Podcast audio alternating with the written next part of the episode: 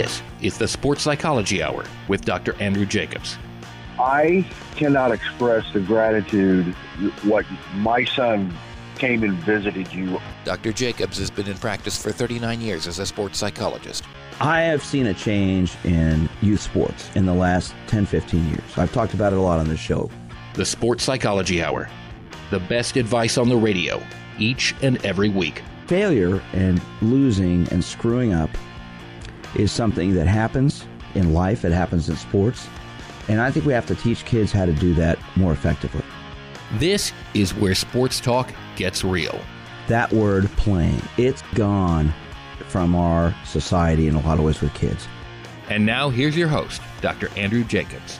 Hello, everybody. I'm sports psychologist Dr. Andrew Jacobs. Welcome to our show from our flagship station, Sports Radio 810 WHB, Kansas City. Look forward to spending the next hour with you as we talk about the mental side of sports and talk about life because, boy, are we in a weird time now. I'll tell you what. You know, I've been doing this show for 29 years, and never have I seen our society in such disarray, such angst, such pain. And hopefully, we'll help you get through that a little bit today by talking about some things that are that are positive, that are upbeat.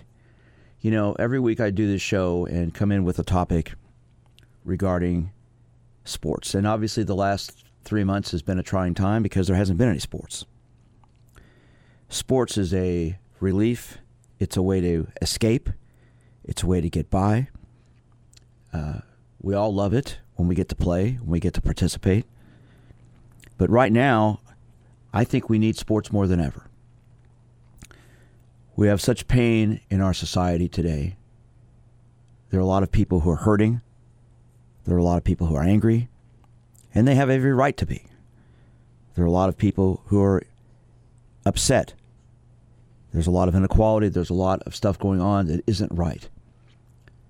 For the 29 years I've been on the radio, I have tried to help people deal with life, deal with things, deal with stress, deal with angst.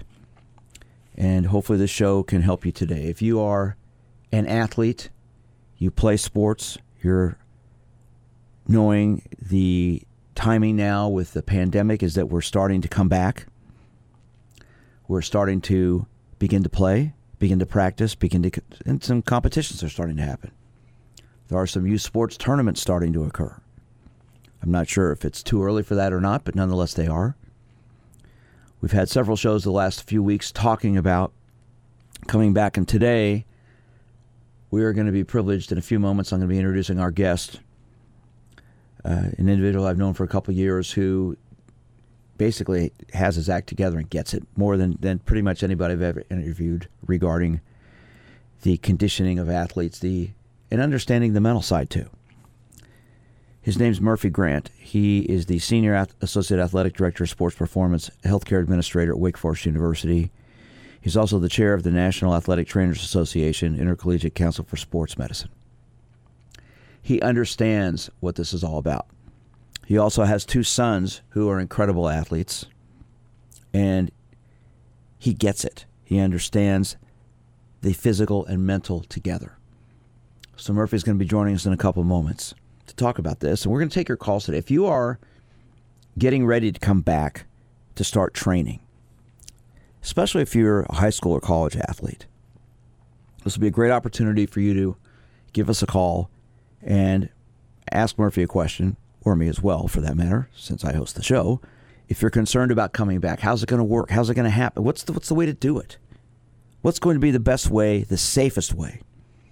You know, right now with the protests and the, the anger going on in our society, we also have this pandemic we're dealing with. And to be honest with you, one of the concerns I've got is with all the people protesting, running around, we've been told to keep the social distancing going on. It's not happening now. And so you have to wonder what's going to happen with this pandemic, with the infections going on. We won't know for obviously for a couple weeks here. But what we do know is that the NCAA has announced that football players and men's and women's basketball players at the collegiate level can come back on an individual basis and start practicing again. So I thought it'd be great to have Murphy on the show today to join us. So, Murphy, good morning, my friend. How are you? I'm doing well. Good morning to you as well, Dr. Jacobs. How are things? Well, I'm good. Or I assume you and your family are safe. Everything's okay with you. Yeah, yes, we are actually doing well. Well, that's good. Good. I'm glad to hear that. You know, it's it's obviously a trying time. You and I've known each other for a couple of years, and I respect you immensely for what you do and the way you do it. And as when I asked you to come on the show today, obviously, before all the the the, the riots, the protests, all this, the, the, things going on now, I wanted to get into coming back to play sports, and I want to get your opinion, and let's focus on that. And obviously, a lot of people are going to start doing that because th- this week, if I'm correct, right, football players and men's and women's basketball players can come back and start training on an individual basis, correct? Yeah, yeah, starting uh, June 1, which is tomorrow. Right. So, tell tell me the the game plan that you've got. How are you going to handle this at Wake Forest? What's what's going to be the way it's going to work? Well, you know, you know, just even outside of uh, Wake Forest, I think the way to handle it and how a lot of individuals are handling it is, you know, everyone's been working extremely hard to uh, put together these return to campus plans. And you know, when you look on these college campuses and even in high school settings, there's there's a lot of people concerned about this pandemic and COVID nineteen, and the athletic trainers, the team physicians, you know, the healthcare professionals, and all these spaces are concerned about it, and you know they they are working extremely hard to put together a plan, to uh, develop a plan, to execute a plan. And once you think about it and, and what the purpose of your plan should be and how it should be executed, you know, there's there's two bases to it, you know, and I know you and I have had this conversation. Is the first goal is to minimize the risk and spread of it. Um, and the second part of it is to have a plan that if someone does test positive for COVID 19, what are you going to do? And as we've continued to have conversations around the country, you know, at all different levels of sport, you know, that those two are the biggest things. You know, there there isn't any way to prevent it. You know, I think that the world itself has not found a way to prevent individuals from getting COVID. So we know it's going to happen at some point in time. So what what what are we going to do? What are we going to put in place to, like I said, uh, minimize the risk of spread? And what are we going to do once an individual uh, does test positive? Well, So, we're gonna Uh, it's been a lot of work. yeah, we're gonna. I, I want to talk with you about that after we go to our first break here about, you know, the game plan to have ath- have athletes come back, how that's going to work, what's going to be the safest way, and then and then the game plan when someone does test positive or you find out somebody's infected. Because let's face it, you've got what a hundred football players roughly at a, on a college team, something like that, right? right. And then you've got staff, you've got everybody else. So we're looking at probably 150 people. And you've got men's and women's basketball who are combined probably another 50 to 60 people. So that's a lot of people, and there are a lot of schools. So we're going to get into that today. I'm sports psychologist Dr. Andrew Jacobs. My guest is Murphy Grant. He understands sports, he understands athletic training, and we want to hear from you if you're worried about coming back and training, how you're going to do it, how it's going to be the safest way for you. In this trying time, everyone wants to be safe. We all need to be wearing medical masks. There's a great company called United Assistance that has masks available. Their website is getgoodmasks.com. You can purchase a box of 50 masks at a discount price of $35 plus shipping if you put in the discount code radio. Once again, go to the website getgoodmasks.com, put in the discount code radio when you check out, and be able to get a box of 50 masks for $35 plus shipping. This is the Sports Psychology Hour.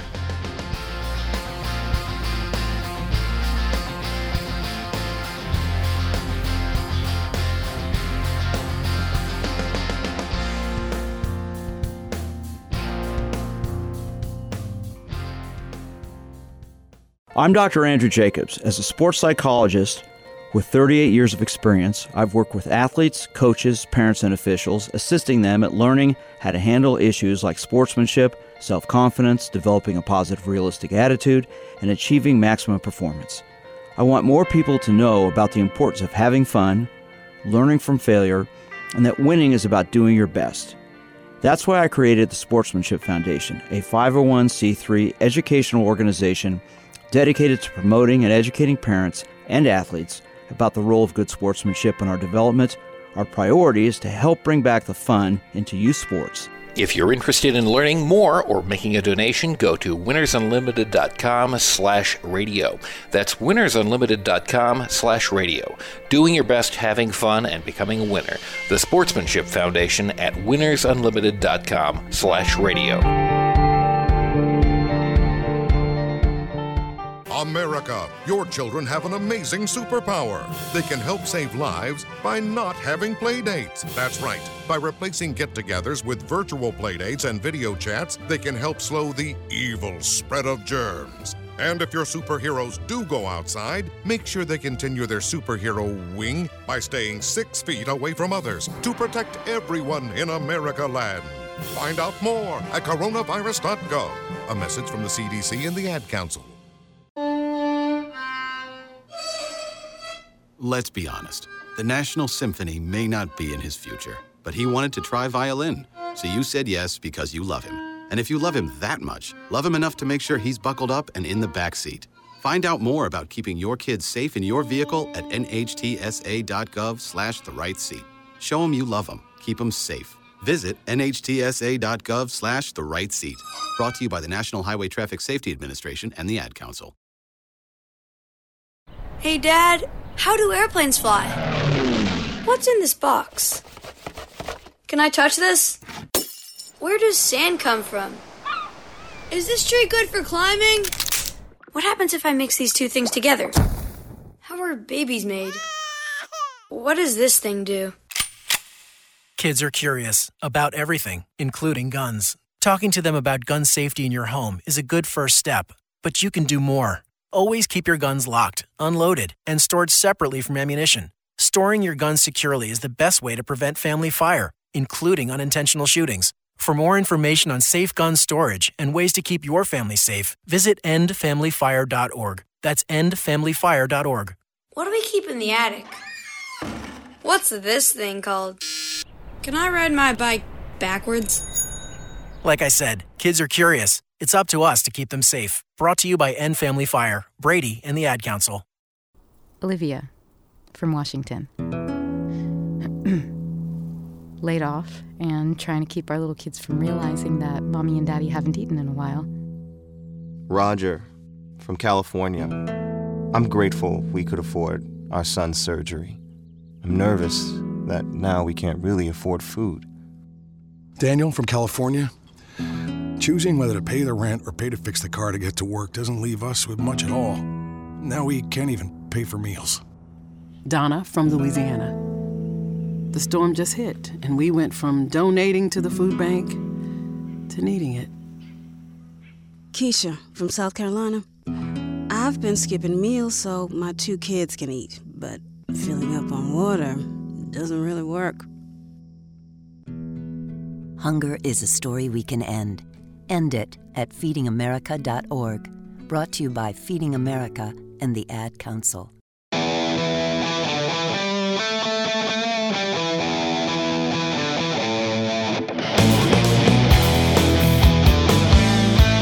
This is the Sports Psychology Hour. Good morning, everybody. I'm sports psychologist Dr. Andrew Jacobs. This is the Sports Psychology Hour from our flagship station, Sports Radio 810 WHB in Kansas City.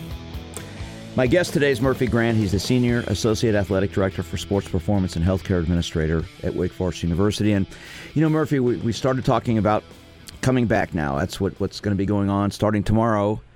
Football players at the collegiate level, men's and women's basketball players can come back and start training on campus. So you, you said you've been talking as an administrator, not just at Wake Forest, but around the country, with what's going to be the best way to do this. So, so give us a little idea of how that's going to work. You know, when when individuals began uh, talking about this plan, you know, there was the first thing there had to be a lot of people uh, truly at the table. You know, and and I can speak on the collegiate level. You know, everyone from um, not only the athletic department administrators, but you know, like student health or uh, your nurses at maybe the high school level, uh, risk management, um, individuals, the principals, you know, the presidents and chancellors of the university. Uh, there's there's a lot of people, facilities departments, you know, so even all the way down to to to that group uh, had to have conversations about how to get your facilities ready for the return uh, of any athletes, regardless of uh, of the age, you know, collegiate and or high school. But then, you know, again, as we started uh, having these conversations, you know, we have to think about what's going on in the country, you know, in the state, uh, in the county, uh, and make sure that you are following and you are you, you are in parallel with the rules and orders within your state. So that it made your plan very fluid because things continue to change. Uh, pretty much, it seemed like every seven to ten days there was something different coming out that it just kept us on our toes in preparation. But again, you know, those two things that I mentioned uh, in that previous uh, session uh, that we just talked about, you know, as long as that was still the basis of your plan, then you were good. But again, as the conversations continued to uh, evolve, the question was, you know, at least at the collegiate level, was when would they be allowed to come back? So and, let me. You So know, the NCAA. Go ahead. no, no, go ahead. Finish. I'm sorry. You know, I was going to say, you know, one last comment there is, you know, yes, the NCAA said that, you know, June 1 could be that date that uh, the student athletes could resume uh, working out and activity On campus. but the, on campus, but the institutions had to be okay with that as well. So there still are some schools around here that their student athletes won't be back, you know, starting tomorrow, you know, because the institution has to uh, be that entity that opens up its doors and opens up its facilities to allow those individuals to be on campus. Okay, so you're going to allow, uh, I don't mean you at Wake Forest, but, but you at your school are going to allow athletes to come back. Is there going to be testing? Are, there, are temperature checks going to be going on? I mean, are how are people going to know that it's safe to, to compete and be in the weight room, share, you know, go from station to station in the weight room? You're going to have to clean it off after everybody's there. You're going to have to have, you know, disinfectant every time you touch a weight. I mean, how's that going to work? Yeah, it's it's it's, it's, a huge process. You know, uh, institutions are doing um, individual screenings before the student athletes get back. You know, we will have all of our student athletes fill out questionnaires when they return. Um, we'll, uh, you know, quarantine them and isolate them once they get back. You know, I mean, at the collegiate level, you got to think these student athletes are traveling back to these campuses from all over the world. so, um, from different hotspots, different parts of the country, different parts of the world. So, to bring them all back, you know, it's important that you have uh, a space to be able to quarantine them once you get back. Uh, So for two weeks, a week, what's going to be the quarantine time time frame? Yeah, well, I mean, right now the current, um, you know, one there isn't any treatment. So when you think about quarantine and and treatment, they are pretty much similar things. You know, and that's 14 days.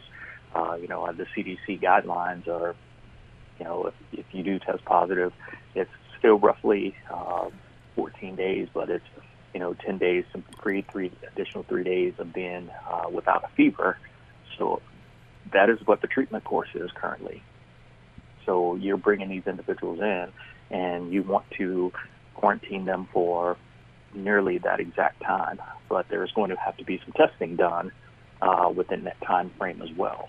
So in other words, everyone. Excuse me. So so when someone you bring these guys back, they're going to need to be quarantined for 14 days, whether they've had any symptoms or not.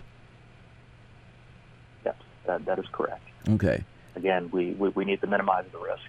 Uh, they'll be filling out like self-assessments every single day. At least our student athletes will that we have electronically. So while they're uh, in, their, in their rooms, you know, we're we're trying to figure out, and residential life is a part of that conversation, at least at the collegiate level, on do you put them in rooms by themselves? Well, that was going to be my next question. Yeah. What if you have a roommate? I mean, how does that work? Yeah. Yeah, you know, we are looking to put all of our student athletes, uh, again, at least right now, you know, once we get approval to bring them back uh, into dorm rooms by themselves.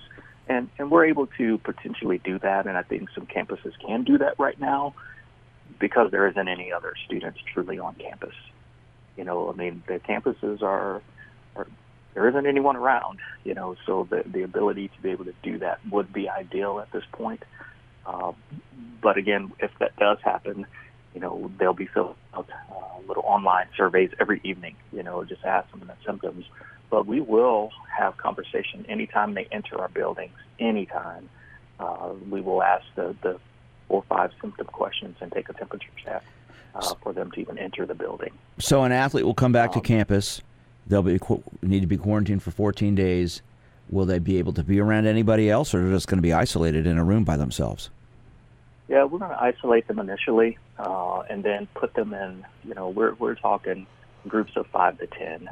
You know, and we're kind of calling them their their families, just like you would be at home. You know, five to ten individuals, and that's who you'll be with through, you know, phase programs. That's what you're seeing, and that's what the NCAA has recommended is, is a phased program. So, you know, with that five to ten, as they go throughout the day and uh, you know, they go and train together. They do they eat together. That if there is an individual that begins to have symptoms, uh, test positive, it's easier to truly contact trace when it's five to ten instead of all of them back together. And are you, going to prohibit them from leaving campus once they come back? I mean, how is all that going to work from a you know from a social Yeah, yeah. aspect? What's going to be the game Well- plan for that? You've got young men, young women, you know, late teens, early twenties. They're social people. They like to be around people. They don't like being isolated. Um, they're on a team. When you're on a team, you're with people. So it's going to be difficult, right? This is going to be a difficult challenge. It, it, it, it is going to be a very difficult challenge, and, and it has been a difficult challenge to put it together. But you know, again, if, if this is what uh, everyone's working towards, you know, and again, if we're working towards protecting them, then you know we have to also have a conversation with them about protecting themselves. You know, we, they're they're not with us all day, and you know we would love to be able to really keep tabs on them 24 hours a day, but it, that's truly unrealistic. What kind you of communication will there be with their, their parents about all this? Do you send out a, Yeah, an you know, we- email, a letter, letting them know the game plan, or what? What's how do you go about doing that? Yeah, yeah. There, there's many different communication tools. I know a lot of the coaches are, are having conversations with uh, both their their players and, and their parents about what's going on, and you know there may be some parents that aren't ready, you know, or um, don't have really just uh, not ready for them to return, you know, uh, to these campuses, and, and that's okay. You know, I mean, they they are the parent and, and and a part of that decision you know, we just have to make sure that, again, on our campuses, that we have those two things covered. You know, being able to minimize those, the risk of the spread, and there's a plan to treat. Um, and then everything else will have place. I'm sports psychologist Dr. Andrew Jacobs. This is the Sports Psychology Hour. This is the Sports Psychology Hour.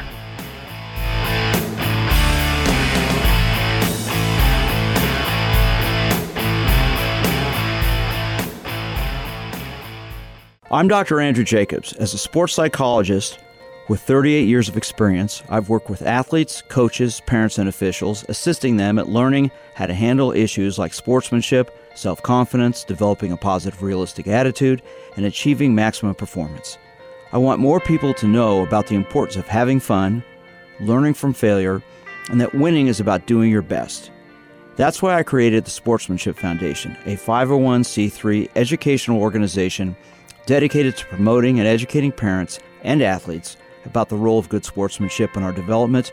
Our priority is to help bring back the fun into youth sports. If you're interested in learning more or making a donation, go to winnersunlimited.com slash radio. That's winnersunlimited.com slash radio. Doing your best, having fun, and becoming a winner. The Sportsmanship Foundation at winnersunlimited.com slash radio.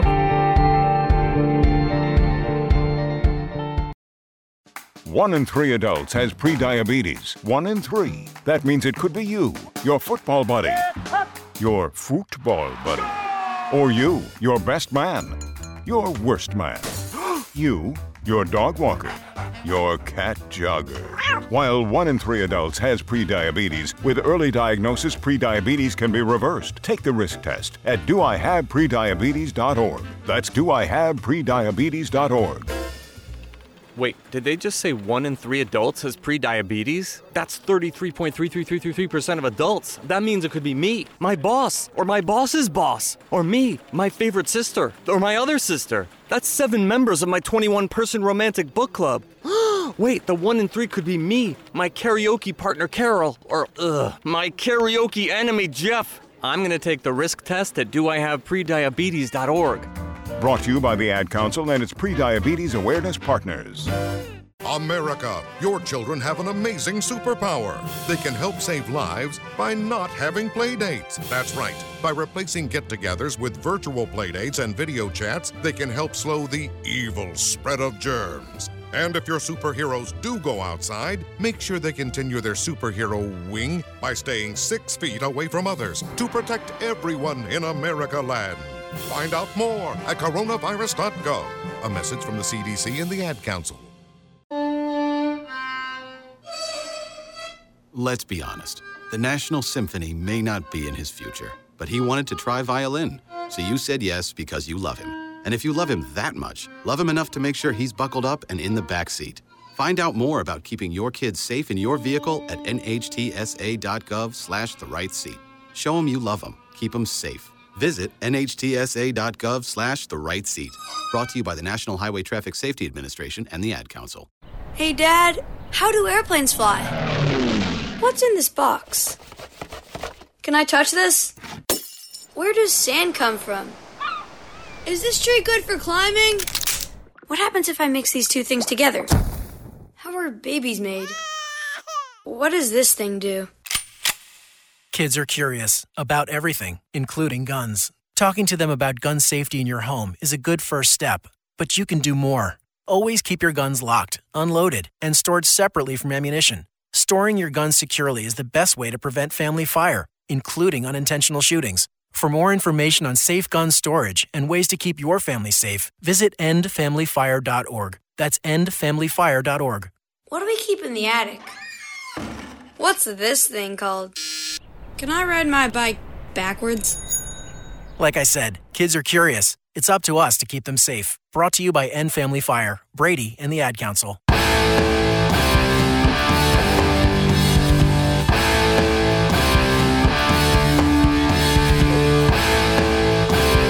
This is the Sports Psychology Hour. Good morning, everyone. I'm sports psychologist Dr. Andrew Jacobs. This is the Sports Psychology Hour from our flagship station, Sports Radio 810 WHB in Kansas City.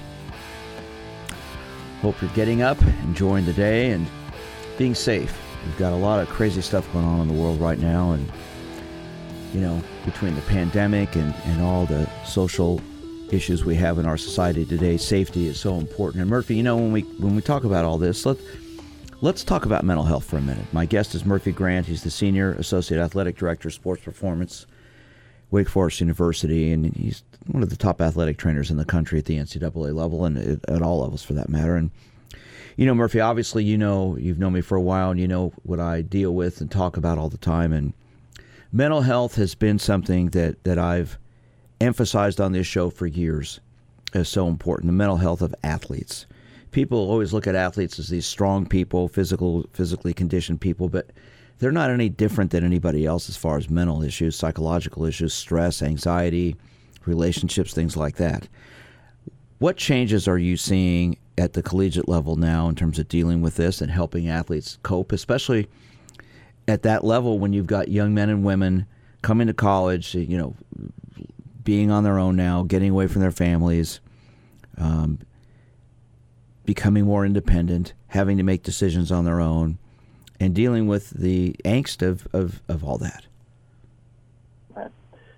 Know, what we've seen, and, and, and I think a lot of individuals around the country have seen just as uh, a pretty big increase in in the sessions, you know, with our uh, sports psychologist. You know, you everything happened really around the spring break time. You know, it seemed like in March, and you know, just think about all those seniors that uh, weren't able to complete their senior season, you know, of college sports or even high school sports.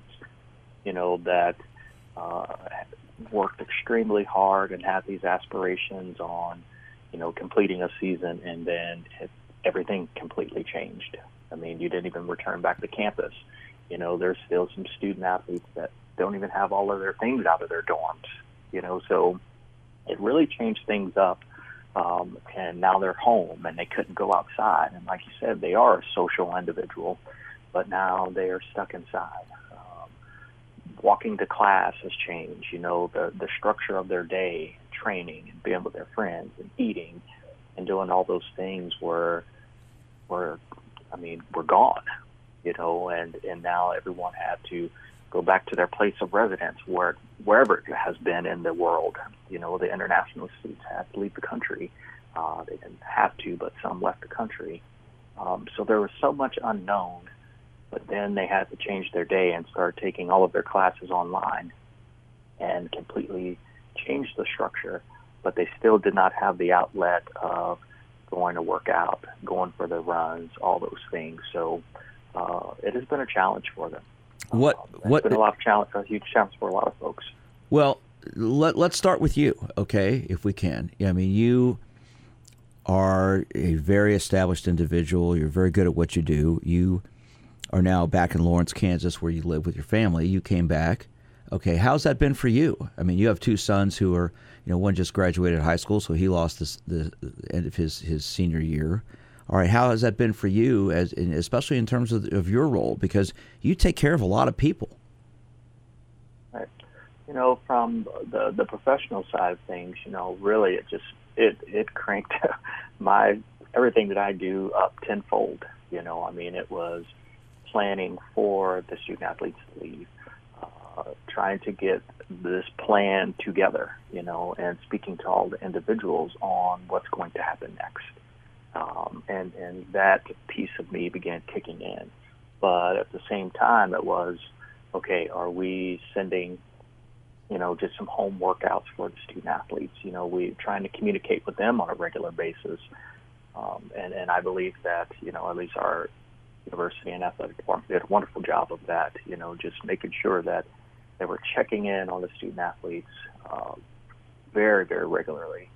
Uh, we opened up some different uh, telehealth sessions with our sports psych, you know, in which we were allowing them to log in and just having conversations about what's going on with them, giving them a, a space to be able to speak.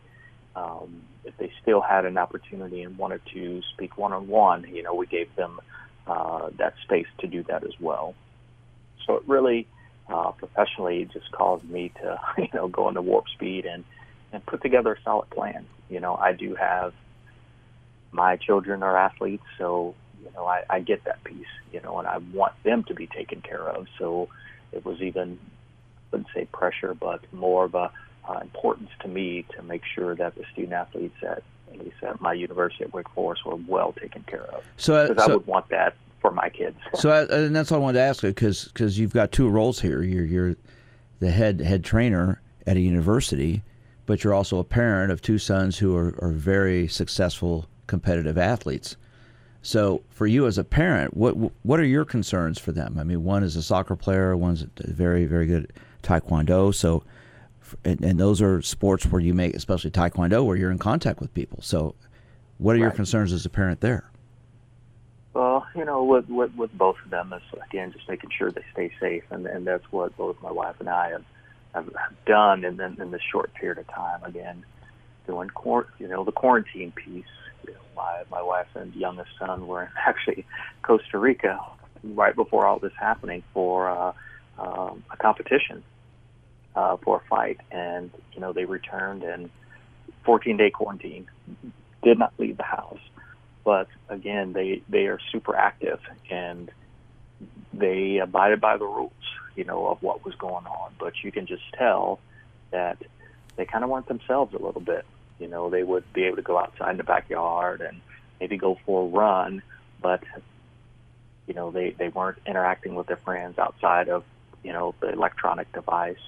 Um, we just make sure that we were giving them opportunities to uh, have an outlet with us um, you know, being active with them outside, you know, in the backyard, doing things like that together, um, because we were concerned about where their um, mental was, not being able to complete seasons, um, not being able to compete at all, you know, and train and all that, and things that uh, they truly wanted to do. And I know every athlete is feeling that same way, you know. So as the parent, um, we felt for them uh, but we tried to work extremely hard to protect them one and then give them that outlet to be able to express how they were feeling but try to you know extend some energy as well You know, so many people who I've talked to, because I, I've worked with so many different people, they've gone through various stages with, with this entire pandemic, and of course now the social unrest that's going on in our country brings out another level. But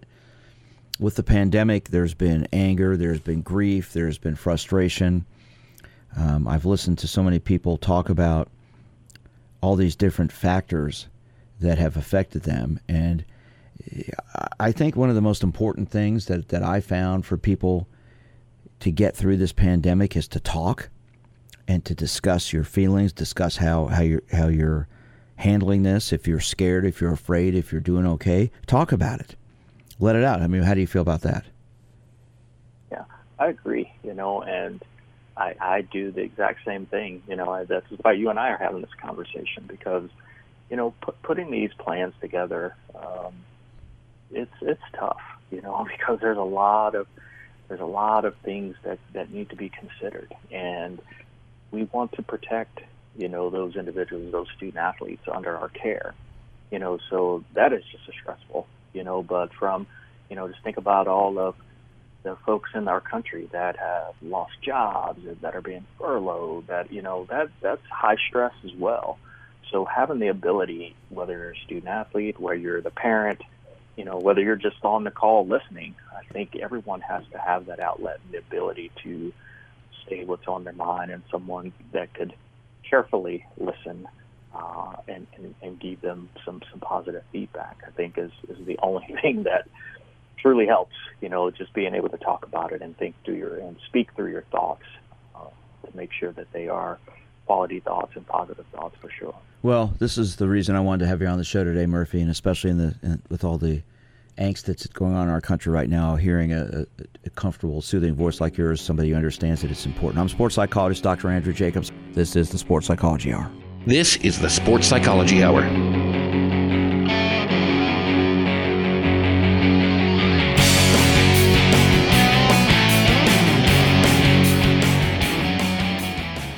I'm Dr. Andrew Jacobs. As a sports psychologist with 38 years of experience, I've worked with athletes, coaches, parents, and officials, assisting them at learning how to handle issues like sportsmanship, self confidence, developing a positive, realistic attitude, and achieving maximum performance. I want more people to know about the importance of having fun, learning from failure, and that winning is about doing your best. That's why I created the Sportsmanship Foundation, a 501c3 educational organization dedicated to promoting and educating parents and athletes about the role of good sportsmanship in our development. Our priority is to help bring back the fun into youth sports. If you're interested in learning more or making a donation, go to winnersunlimited.com slash radio. That's winnersunlimited.com slash radio. Doing your best, having fun, and becoming a winner. The Sportsmanship Foundation at winnersunlimited.com slash radio.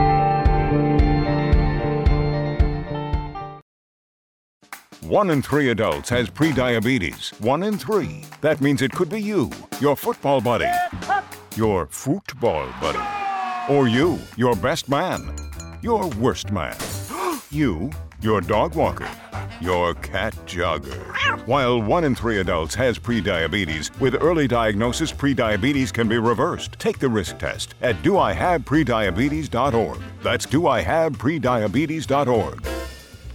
Wait, did they just say one in three adults has prediabetes? That's 33.33333% of adults. That means it could be me, my boss, or my boss's boss, or me, my favorite sister, or my other sister. That's seven members of my 21 person romantic book club. Wait, the one in three could be me, my karaoke partner Carol, or ugh, my karaoke enemy Jeff. I'm gonna take the risk test at doihaveprediabetes.org. Brought to you by the Ad Council and its pre-diabetes Awareness Partners. Hey, Dad, how do airplanes fly? What's in this box? Can I touch this? Where does sand come from? Is this tree good for climbing? What happens if I mix these two things together? How are babies made? What does this thing do? Kids are curious about everything, including guns. Talking to them about gun safety in your home is a good first step, but you can do more. Always keep your guns locked, unloaded, and stored separately from ammunition. Storing your guns securely is the best way to prevent family fire, including unintentional shootings. For more information on safe gun storage and ways to keep your family safe, visit endfamilyfire.org. That's endfamilyfire.org. What do we keep in the attic? What's this thing called? Can I ride my bike backwards? Like I said, kids are curious. It's up to us to keep them safe. Brought to you by End Family Fire, Brady, and the Ad Council.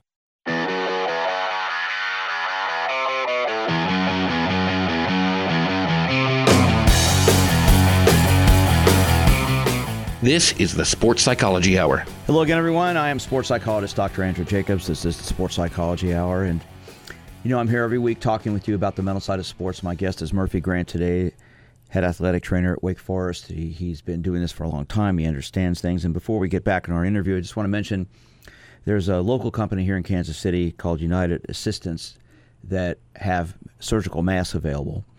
And if you go to getgoodmasks.com, and you put in the discount code radio, you can get some masks. They have boxes of 50 of them. With the discount code of radio, you can get them at a discount. So local companies support them. They sell them nationally. So it's called getgoodmasks.com, and you put in the discount code radio to get some surgical masks. Everybody needs those now. You should all be wearing them out and about. So something that you might think about and to help out a local company here. And so Murphy, let's let's get back to our conversation here. I want I want to talk about the mental side of of of being an athlete for a second. You know, we're talking about coming back and being safe as far as getting back to competition. I always like to say you can have two athletes who are physically the same, but the one with the stronger mind is the one who'll come out on top.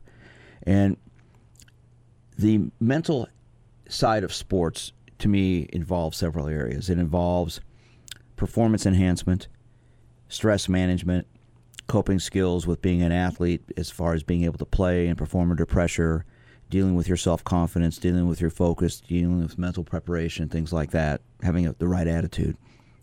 But then there's the other side, which I've quite frankly talked about for years on this show, and most people told me I was full of it. It's ridiculous.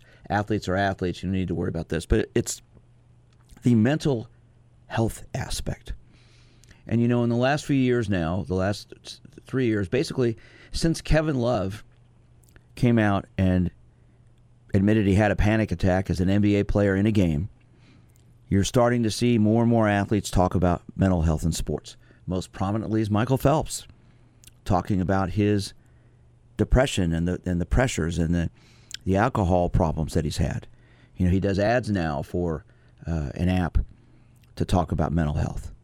And I'm going to actually try and see if I can get him on as a guest on this show because I think it'd be a great topic to get into. You're seeing all kinds of professional athletes talking about this. Have we blown off mental health in athletes because they're athletes and because they're strong physical people? Is that why it hasn't been addressed before? Um, you know, I think right now, not at all. You know, I, I believe that there are uh, more and more resources now from, um, you know, the mental health space and piece right now than, than they have before.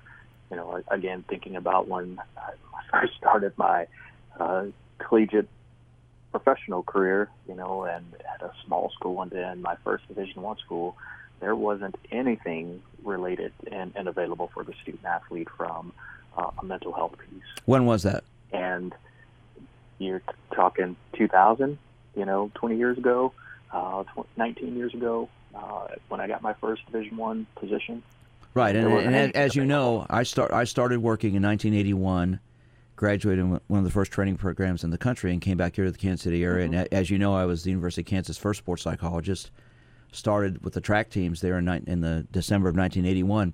Nobody had heard of sports psychology at that point and and so it's it right. you know people were I interviewed at the Olympic Training Center driving home and I was told we don't need any of you PhD types running around here telling us what's wrong with our athletes and nine months later I got hired to work with the cycling team and that began so right it, it, it was something people didn't do in fact I interviewed at one local college in Kansas City the athletic director told me he didn't believe in hocus pocus and witchcraft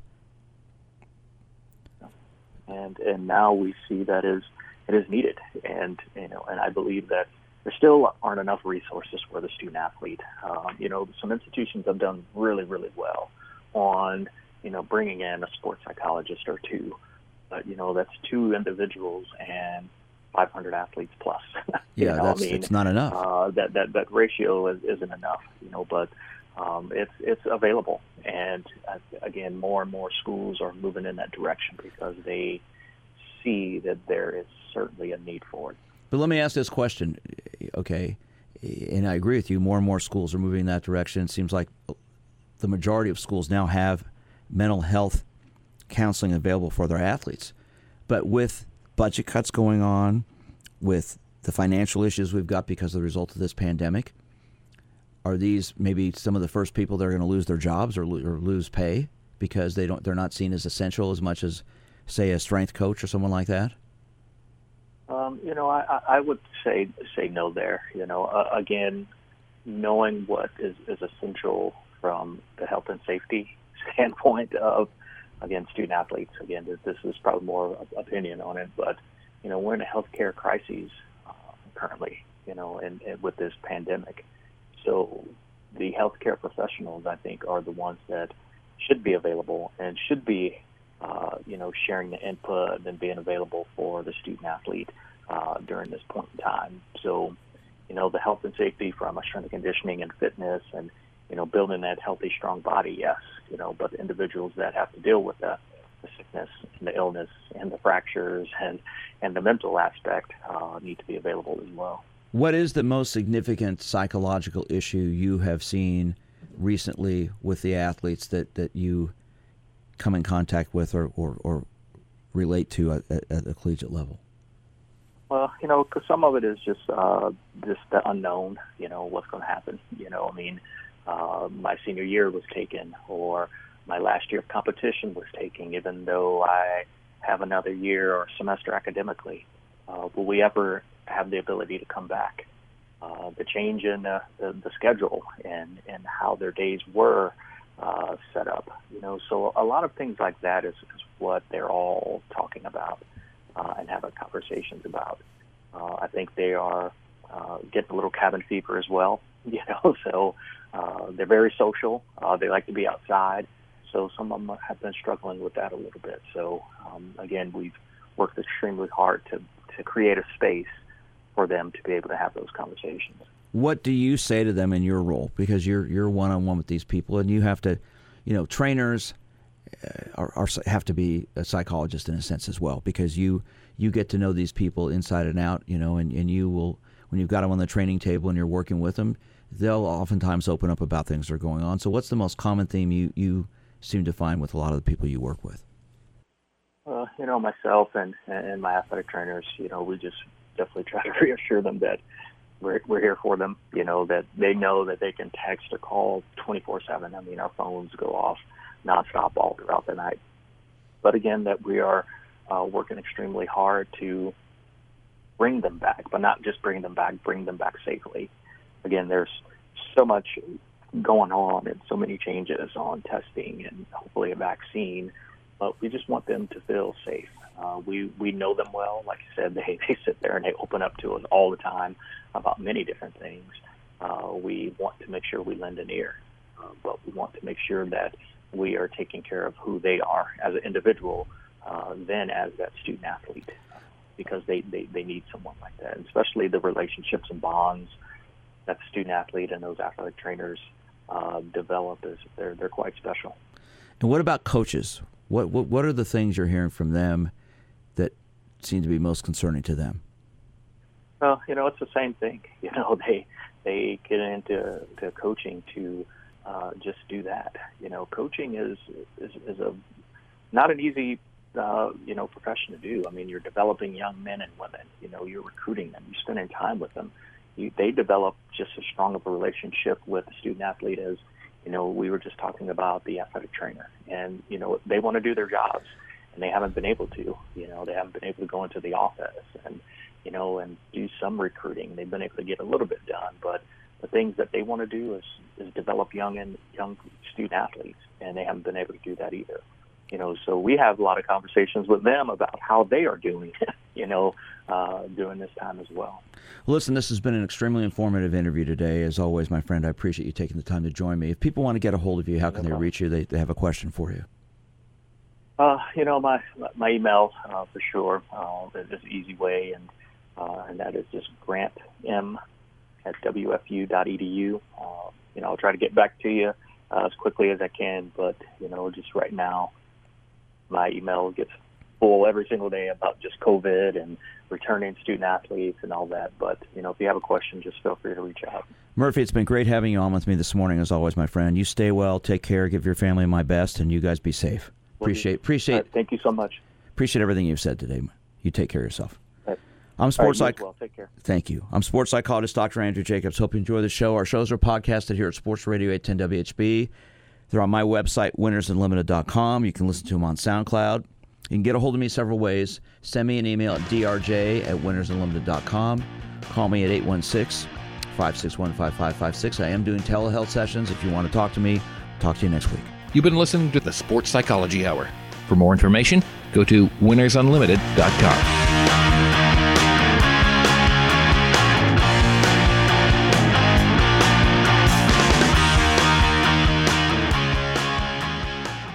I'm Dr. Andrew Jacobs. As a sports psychologist with 38 years of experience, I've worked with athletes, coaches, parents, and officials, assisting them at learning how to handle issues like sportsmanship, self confidence, developing a positive, realistic attitude, and achieving maximum performance. I want more people to know about the importance of having fun, learning from failure, and that winning is about doing your best. That's why I created the Sportsmanship Foundation, a 501c3 educational organization dedicated to promoting and educating parents and athletes about the role of good sportsmanship in our development. Our priority is to help bring back the fun into youth sports. If you're interested in learning more or making a donation, go to winnersunlimited.com slash radio. That's winnersunlimited.com slash radio. Doing your best, having fun, and becoming a winner. The Sportsmanship Foundation at winnersunlimited.com slash radio. Olivia from Washington. Laid off and trying to keep our little kids from realizing that mommy and daddy haven't eaten in a while. Roger from California. I'm grateful we could afford our son's surgery. I'm nervous that now we can't really afford food. Daniel from California. Choosing whether to pay the rent or pay to fix the car to get to work doesn't leave us with much at all. Now we can't even pay for meals. Donna from Louisiana. The storm just hit, and we went from donating to the food bank to needing it. Keisha from South Carolina. I've been skipping meals so my two kids can eat, but filling up on water doesn't really work. Hunger is a story we can end. End it at feedingamerica.org. Brought to you by Feeding America and the Ad Council. Hey, Dad, how do airplanes fly? What's in this box? Can I touch this? Where does sand come from? Is this tree good for climbing? What happens if I mix these two things together? How are babies made? What does this thing do? Kids are curious about everything, including guns. Talking to them about gun safety in your home is a good first step, but you can do more. Always keep your guns locked, unloaded, and stored separately from ammunition. Storing your guns securely is the best way to prevent family fire, including unintentional shootings. For more information on safe gun storage and ways to keep your family safe, visit endfamilyfire.org. That's endfamilyfire.org. What do we keep in the attic? What's this thing called? Can I ride my bike backwards? Like I said, kids are curious. It's up to us to keep them safe. Brought to you by End Family Fire, Brady, and the Ad Council.